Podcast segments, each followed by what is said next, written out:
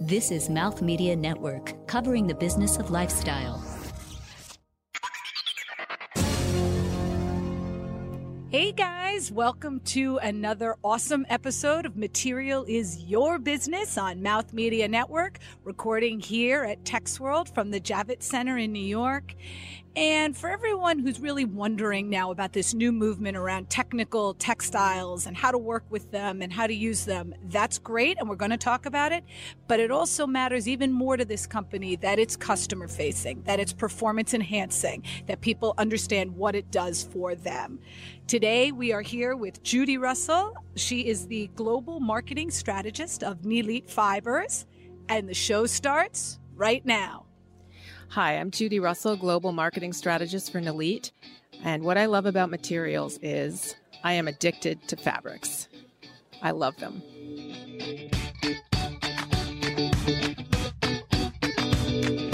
From New York City, this is Material is Your Business, a podcast covering the science, technology, and business of materials and manufacturing. Your hosts for this episode are Samanta Cortes international consultant and founder of Samantha's Platform, Stephanie Benedetto, CEO and co founder of Queen of Raw, and Rob Sanchez, business strategist and COO of Open Source Business. And now, here are your hosts. Welcome, everyone. I'm Stephanie Benedetto, and I'm joined by my co host, Samanta Cortes. Hola. And Rob Sanchez. Hey, y'all. And we're here today with Judy Russell of Nilit Fibers. She's the global marketing strategist. Hi, Judy. It's great to have you on Hi. air. Thank you. Happy to be here. We're really excited about everything that Nilit is doing with technical fibers, but I wonder if you can tell us a little bit more about who you are and what you do as an industry veteran. Well, I started my career many years ago working for the DuPont company, who actually invented nylon many, many years before I joined them.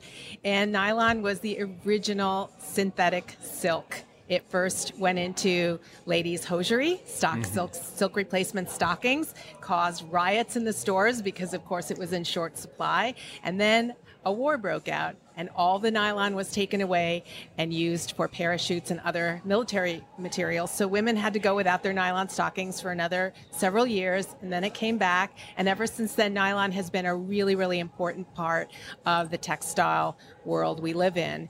Uh, it's a specialty fiber. Nylon 66 is really silky, strong, soft, has beautiful visual tactile aesthetics, and it's a little premium. It's a little more expensive than some other products like and things like that. So it's uh, it's really very um, it's got some unique benefits that are really special. What we're trying to do is take it even a step further. At Nilit, we are taking nylon 66, which is the, the basic fiber, and uh, elevating it with some premium benefits like our breeze fiber has cooling, heat, thermal properties, and, and many, many others. So what we're really doing is trying to take something that's great and make it even better and more special. And we are just launched a new brand that's called Sensil that is going to really take this messaging of premium and benefits downstream to consumers. And we're excited to kind of talk about all those lines. Before we get into them, would love to know a little bit about how you got into this business first. What inspired you to start working in such an interesting, unique area? It's a good question. Um, I, since I was a little girl, I loved fabrics. I loved sewing. I had a little toy sewing machine. I made clothes for my Barbie doll. I had an uncle in the textile business, and he would bring me home swatches of fabrics, and I would cut them and sew them into clothes. And one thing led to another, and I just became more and more interested in it. And uh, when I graduated from college, uh, I actually uh, applied several places for jobs, and one of the companies I applied to was DuPont, and I got hired actually into their IT department at first, but eventually got transferred into the fibers marketing area and. Uh, stayed there for about 10 years. Then I went on my own and started consulting, doing strategic planning and marketing for many different companies in the industry. And uh, fast forward, you know, a couple of decades, here I am. So it's it was really started out as being a, an interest of mine and just something I thought was really important, and it morphed into a whole career and business model for me. And what attracted you in particular then to Nilit of probably all the companies you were looking at and interviewing with? Well, Nilit has. I've been working with them for the past uh, two or three years. I uh, was contacted by a, co- a, former colleague of mine from DuPont who was working for them in their uh, plant down in Martinsville, Virginia, and he and he asked me if I was interested in coming on board and helping them with uh, developing some marketing strategies and, and becoming more market driven. And uh, I agreed, and it's been it's been really great because the company is small enough to be flexible and nimble and responsive, but big enough and expert enough at what they do to have you know to have a heritage in the industry and be well thought of and and and implement change. I think that's exactly the quote or motto that you guys have on your website. It's something like no customer is too big, too small, or too far away. And it seems to be that's kind of what you just espoused. So Yes, Nilit is really great at partnering, and they've developed very strong relationships with their customers, and to the point where when we see what's going on in the industry, in the apparel industry and retail, we realize that it's uh, it's really incumbent on a company like Nilit to really take those partnerships and help their customers succeed downstream because it's a very difficult, very rapidly changing industry right now. See that you're the marketing strategist of, of Nilit, and do you have any um, any approach onto the marketing, or do you give advice for the people in the marketing, or what do you do exactly? Do you gear them to the direction that you have to take? Well, I help them uh, develop their regional strategies, their segment strategies, and really they know their business. So they know they know really where they want to be and what they want ultimately to become. So it's a matter of really helping formulate the path to get there. And just the people to target or yeah, the brands to target, the consumer segments to target, the uh, the what products are have the most upward uh, trajectory potential? Uh, where where where is there a consumer need? How much do you respond to what's happening in the marketplace, and how much are you trying to sh- shift the marketplace to where you want to go with the company? Well, I'm of the belief that you can't really change the marketplace because the consumer is driving what's happening, and they're very powerful. And companies that think, well, you know, we can we can slow down this shift to uh, e-commerce. We can sh- slow down the shift toward trying to reduce cost of goods sold. That it's a foolish, I believe, attitude to take. You can't. You have to. You have to figure out where the market's going to be, and then figure out what part of that you can participate in. What's consistent with your corporate mission? What's consistent with your business model? But I would push that a little bit just because, you know, for example, when you think of nylon, we, we think of plastic, right? At, at some level and that's obviously from oil and there's a lack of a sustainable benefit and there's this whole movement now right in consciousness towards sustainability.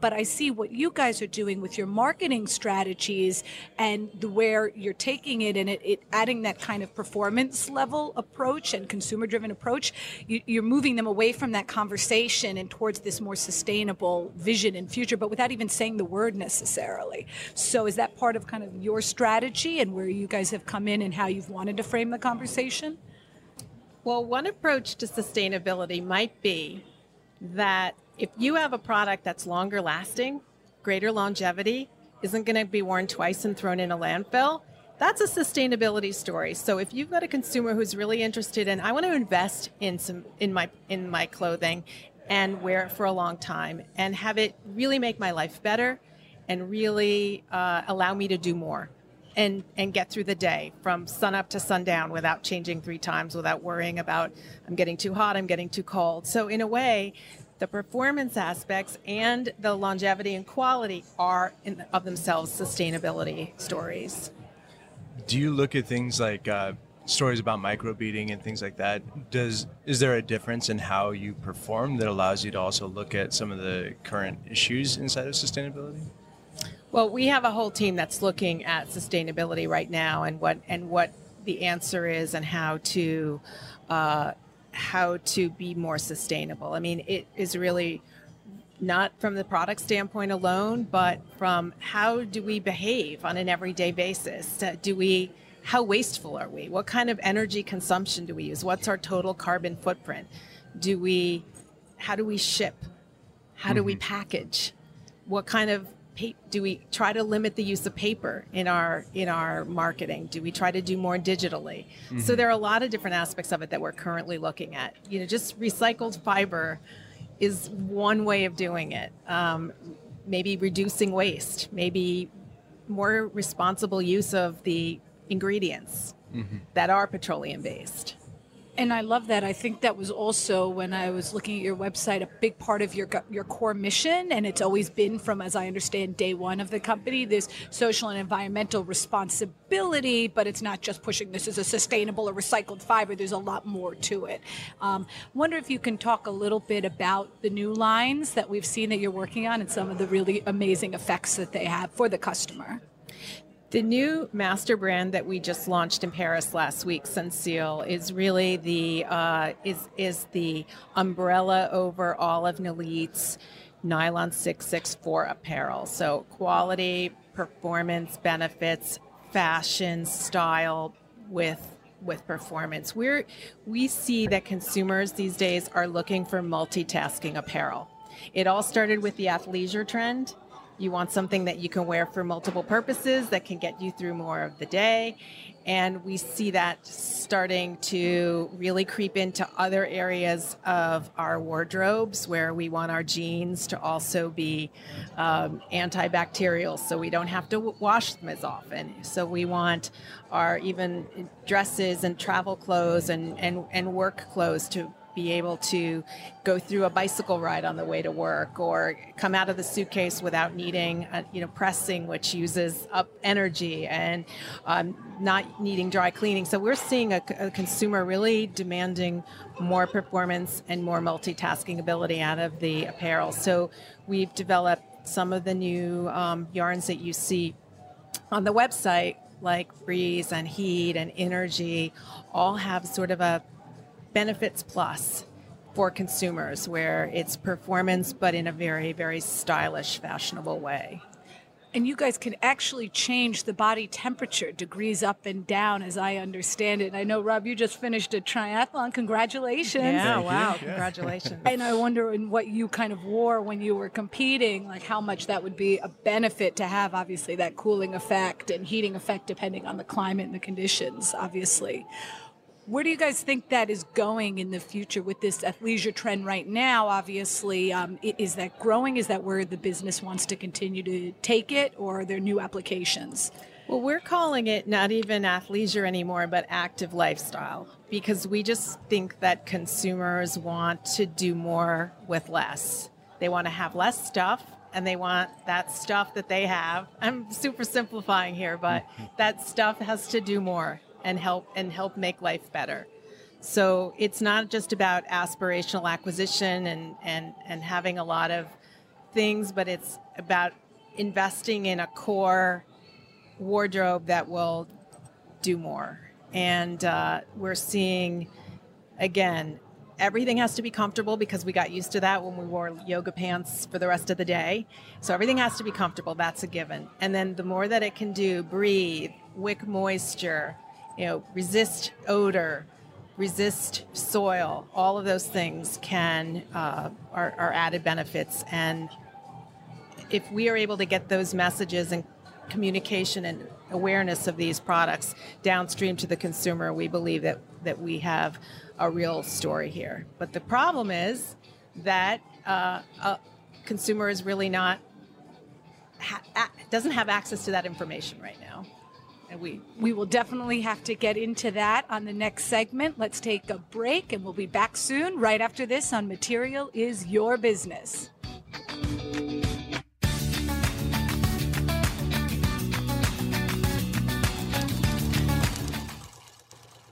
Hi, I'm Charles Beckwith. We appreciate you downloading this program every week, and I want to invite you to also listen to our other show, which I host, American Fashion Podcast, the number one fashion industry podcast. If you want to deep dive into what really makes the fashion industry work behind the scenes, listen to the show that Harper's Bazaar called for the true fashion nerd, American Fashion Podcast, every week on iTunes, Stitcher, and at AmericanFashionPodcast.com.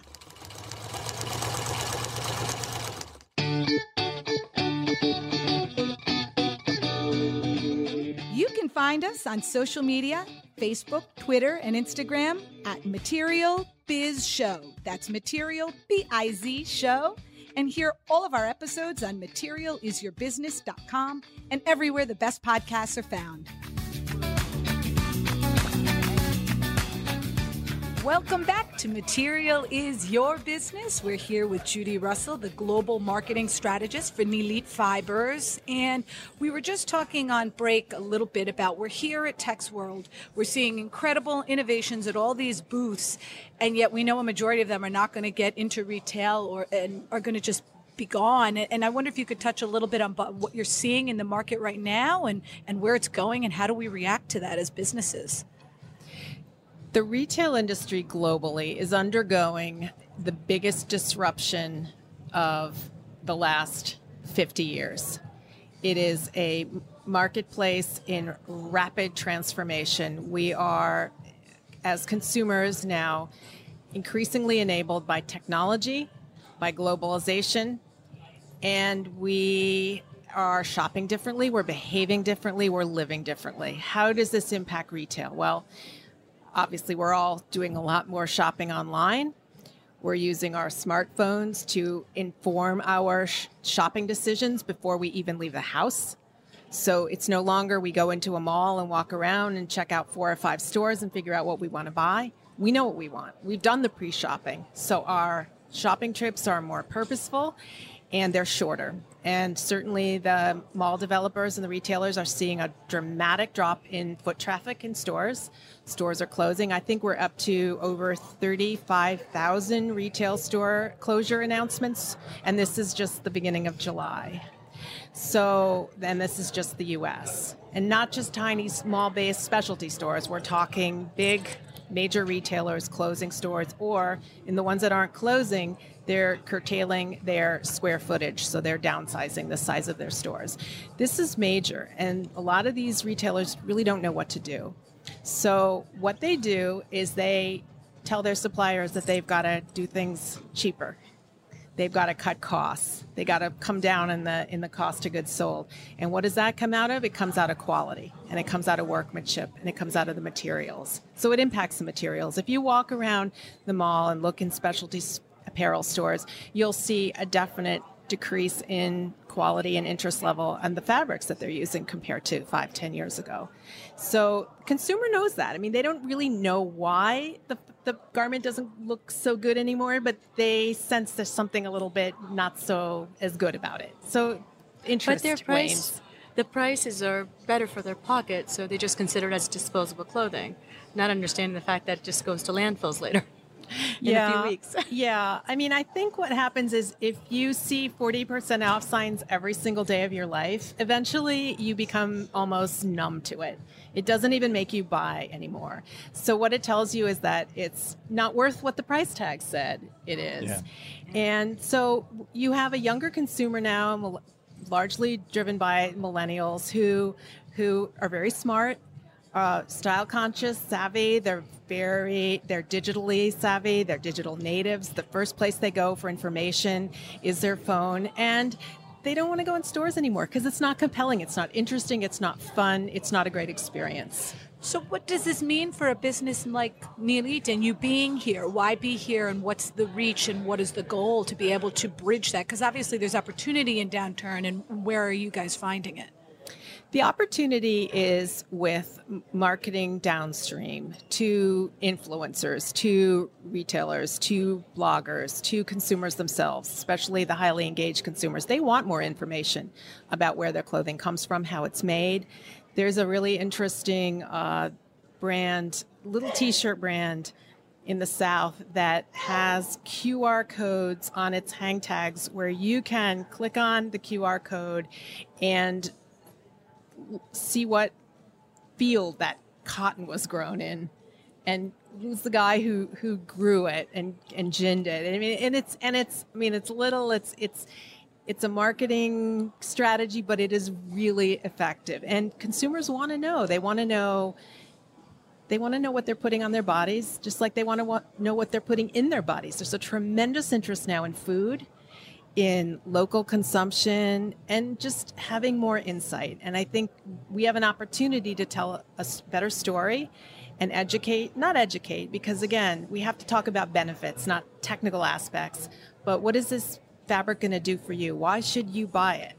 And who's using it? What other brands are using it? And, and, and then, you know, create a, a sort of a social uh, network of people that can talk to each other about materials. Do you see this as the, um, the ingredients, the fibers themselves have to become brands in their own right?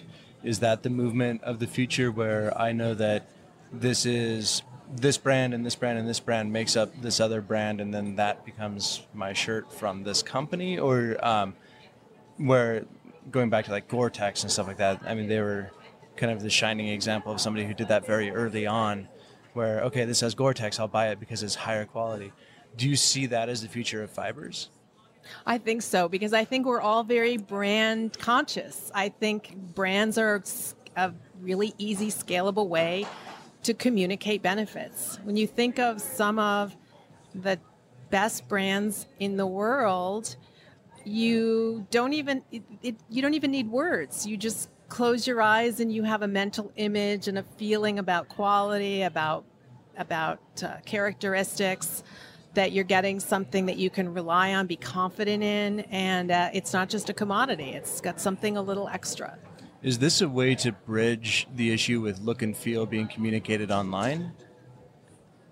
Well, I hadn't really thought of that, but that's a really good point. Yeah, I think so.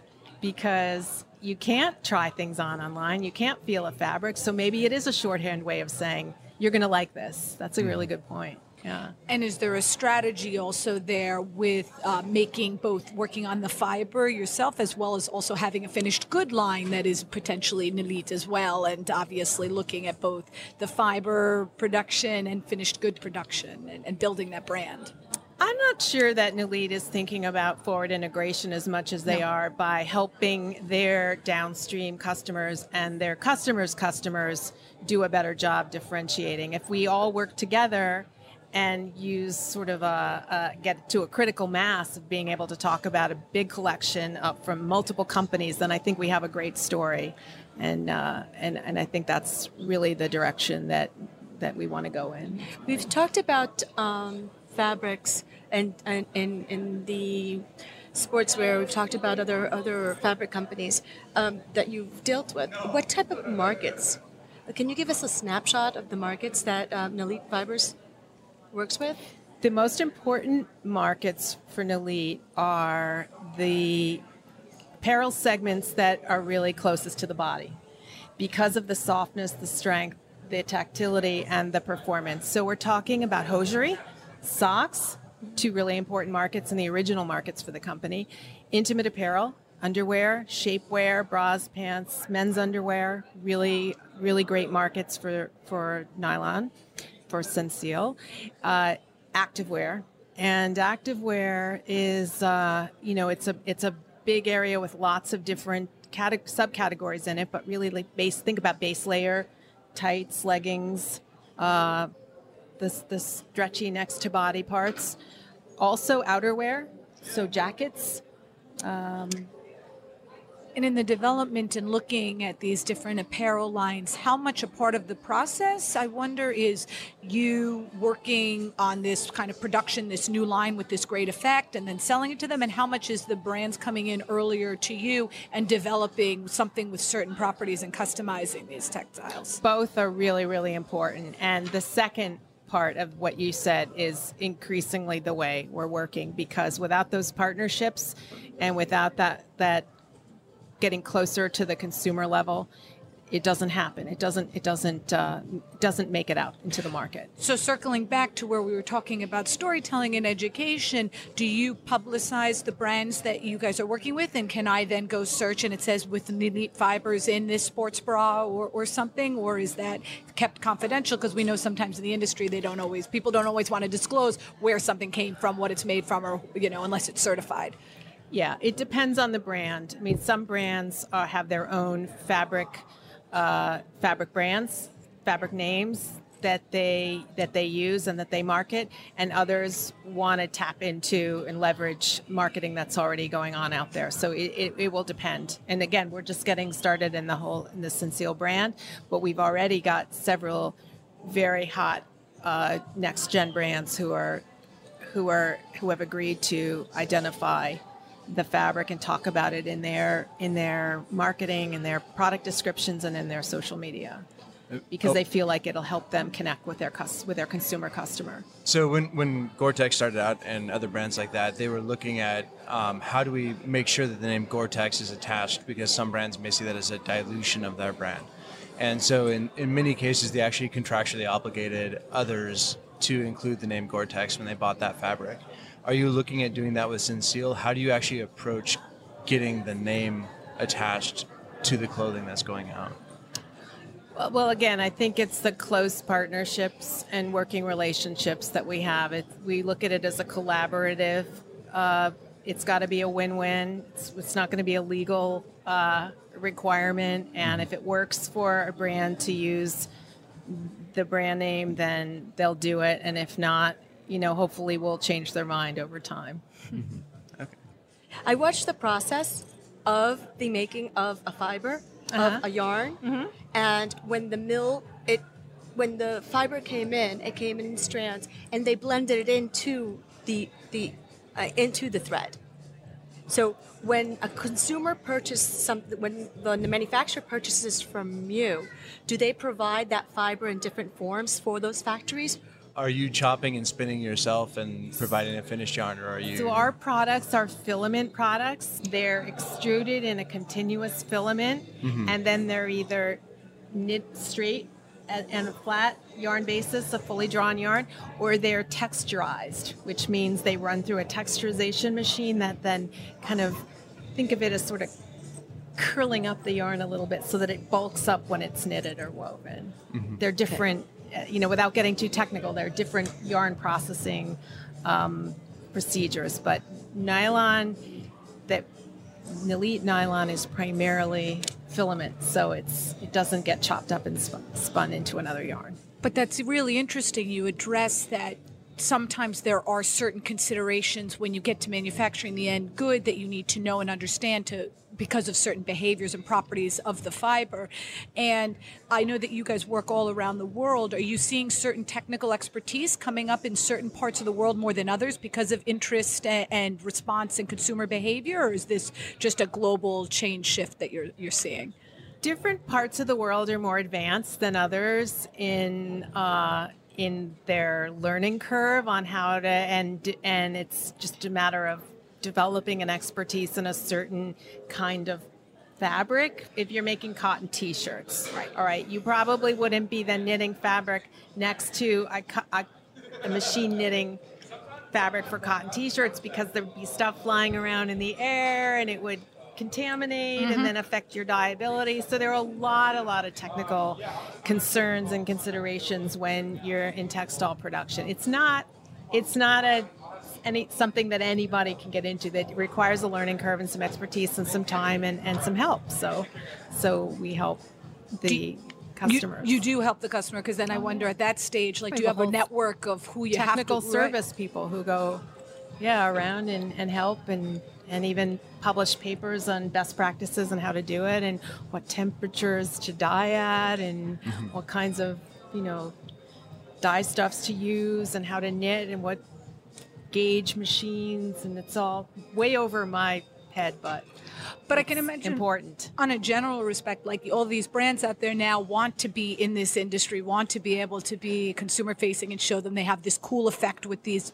But how often do you find they come to you with like a finished look and effect and that they want to achieve, and then you have to backpedal a little Oh, bit? we or they- love it when they do that. We What do you it tell them? Because then you know you have a market. If, if you've got a brand or designer coming and saying, "Hey, I want to make this product," then it's that's great. It's when they don't know what to do, and, and it's it's a matter of putting your heads together and figuring out, okay, what's next? What's the next? What's the next thing going to be? But if there's already a pent up demand, that's great. But is that? But in terms of where they are in the creative design process, is the goal to get them earlier on when they're ideating about this at first, or is it better for them to come to you and present the finished vision and you try to work into it? both both it depends and you know it depends on if you're talking fashion or performance i mean sometimes you have oh i really wish i had a fabric that could chill beer okay well that might take us a few years because we're not sure how to do that yet but you know but but if you just say oh i, I just need a fabric that's going to take color a certain way then maybe we already have that expertise it's just a matter of applying it Right, makes sense. So, in the future, do you see that the business wanting to stretch? Obviously, your expertise is in the fashion line, but do you see them looking cross industries at future applications of where this could go? Sure. I mean, I think as many, even kind of what we consider to be industrial or institutional markets become more consumer driven, become more market driven, uh, I think we're going to see aesthetics, style playing a bigger role in a lot of things. We're already seeing it. I mean, in electronics, just think about it. I mean, just look at what Apple did with just making everything so aesthetically pleasing. The right brain and the left brain coming together. They were pioneers in that. And I think it's going to impact everything house design, appliances, everything is going to be affected, I think, by design. Make it look good. That's a perfect time for a break, and then we'll be back with our final segment remnants, fun personal questions, right after this.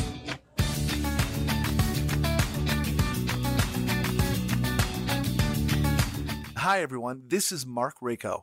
I'm one of the hosts of Fashion is Your Business, another great show on Mouth Media Network. If you like the podcast you're listening to, Material is Your Business, then I bet you're going to love Fashion is Your Business, which intersects fashion, technology, and innovation, and also American Fashion Podcast, which Harper's Bazaar calls for the true fashion nerd at heart. Both shows and a whole bunch of other great podcasts are all available at mouthmedianetwork.com. And when you do listen, let us know you heard about them on Material is Your Business. Thanks a lot, and now back to the show.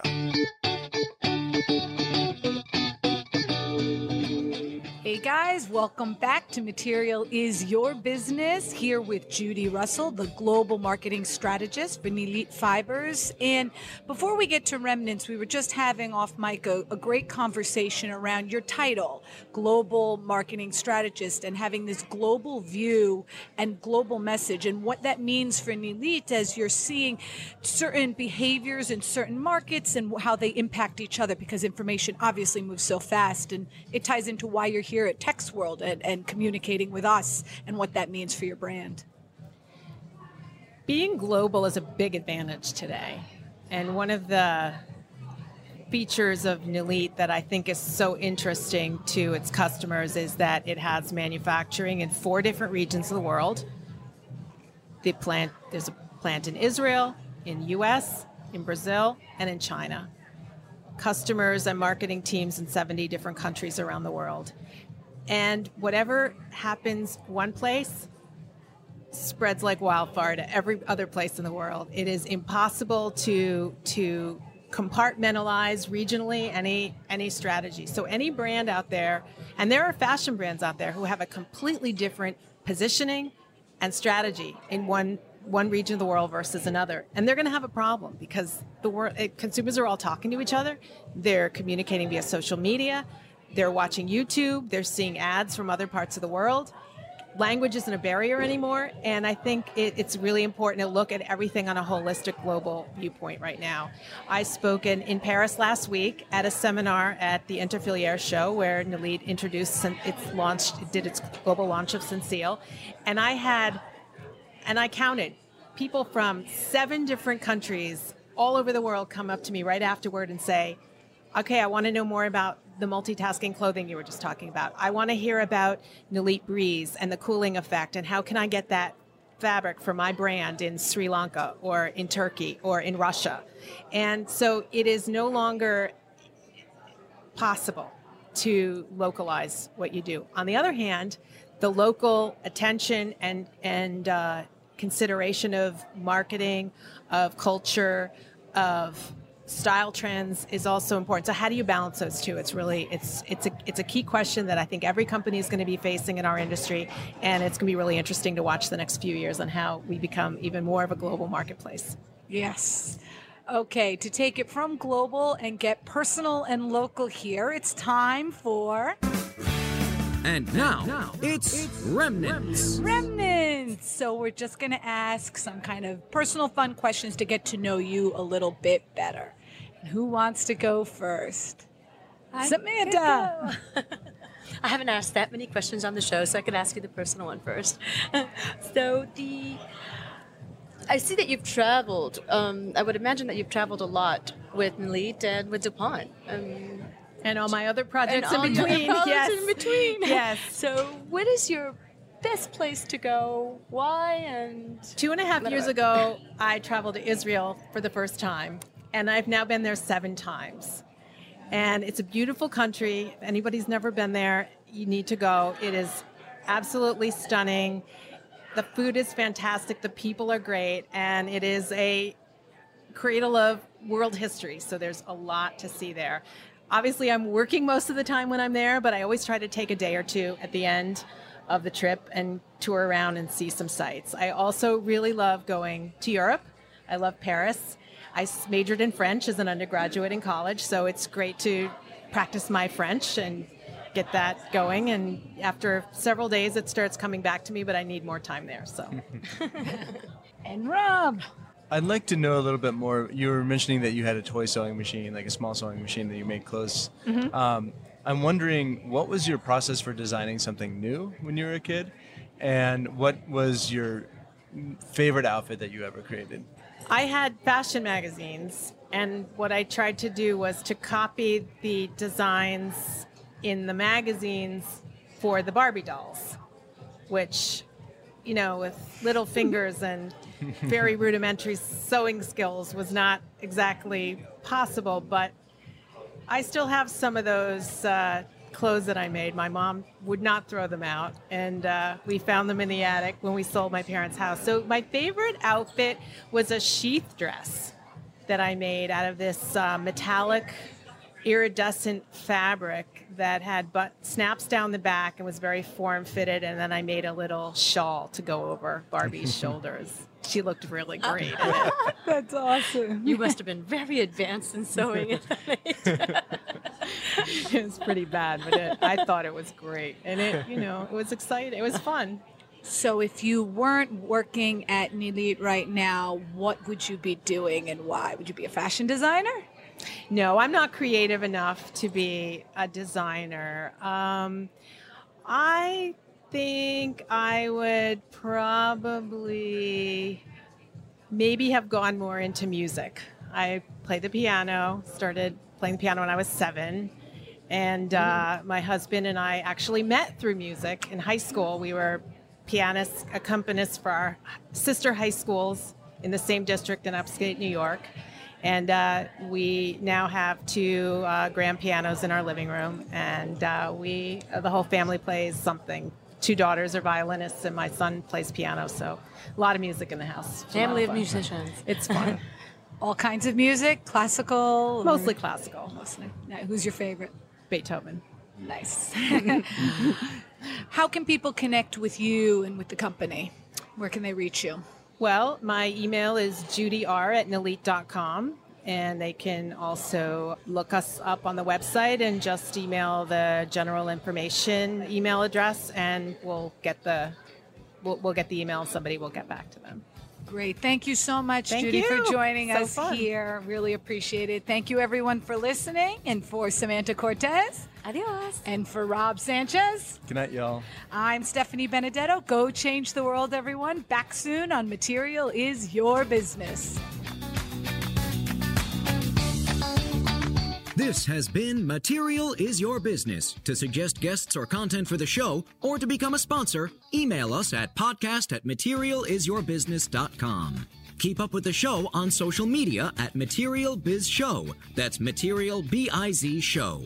Episodes available on iTunes, Stitcher, and Google Play, along with our website, materialisyourbusiness.com. Produced by Mouth Media Network. Copyright 2017, all rights reserved. No portion of the episode may be distributed or published without the express written permission of the producers. Thank you for listening. This is Mouth Media Network, covering the business of lifestyle.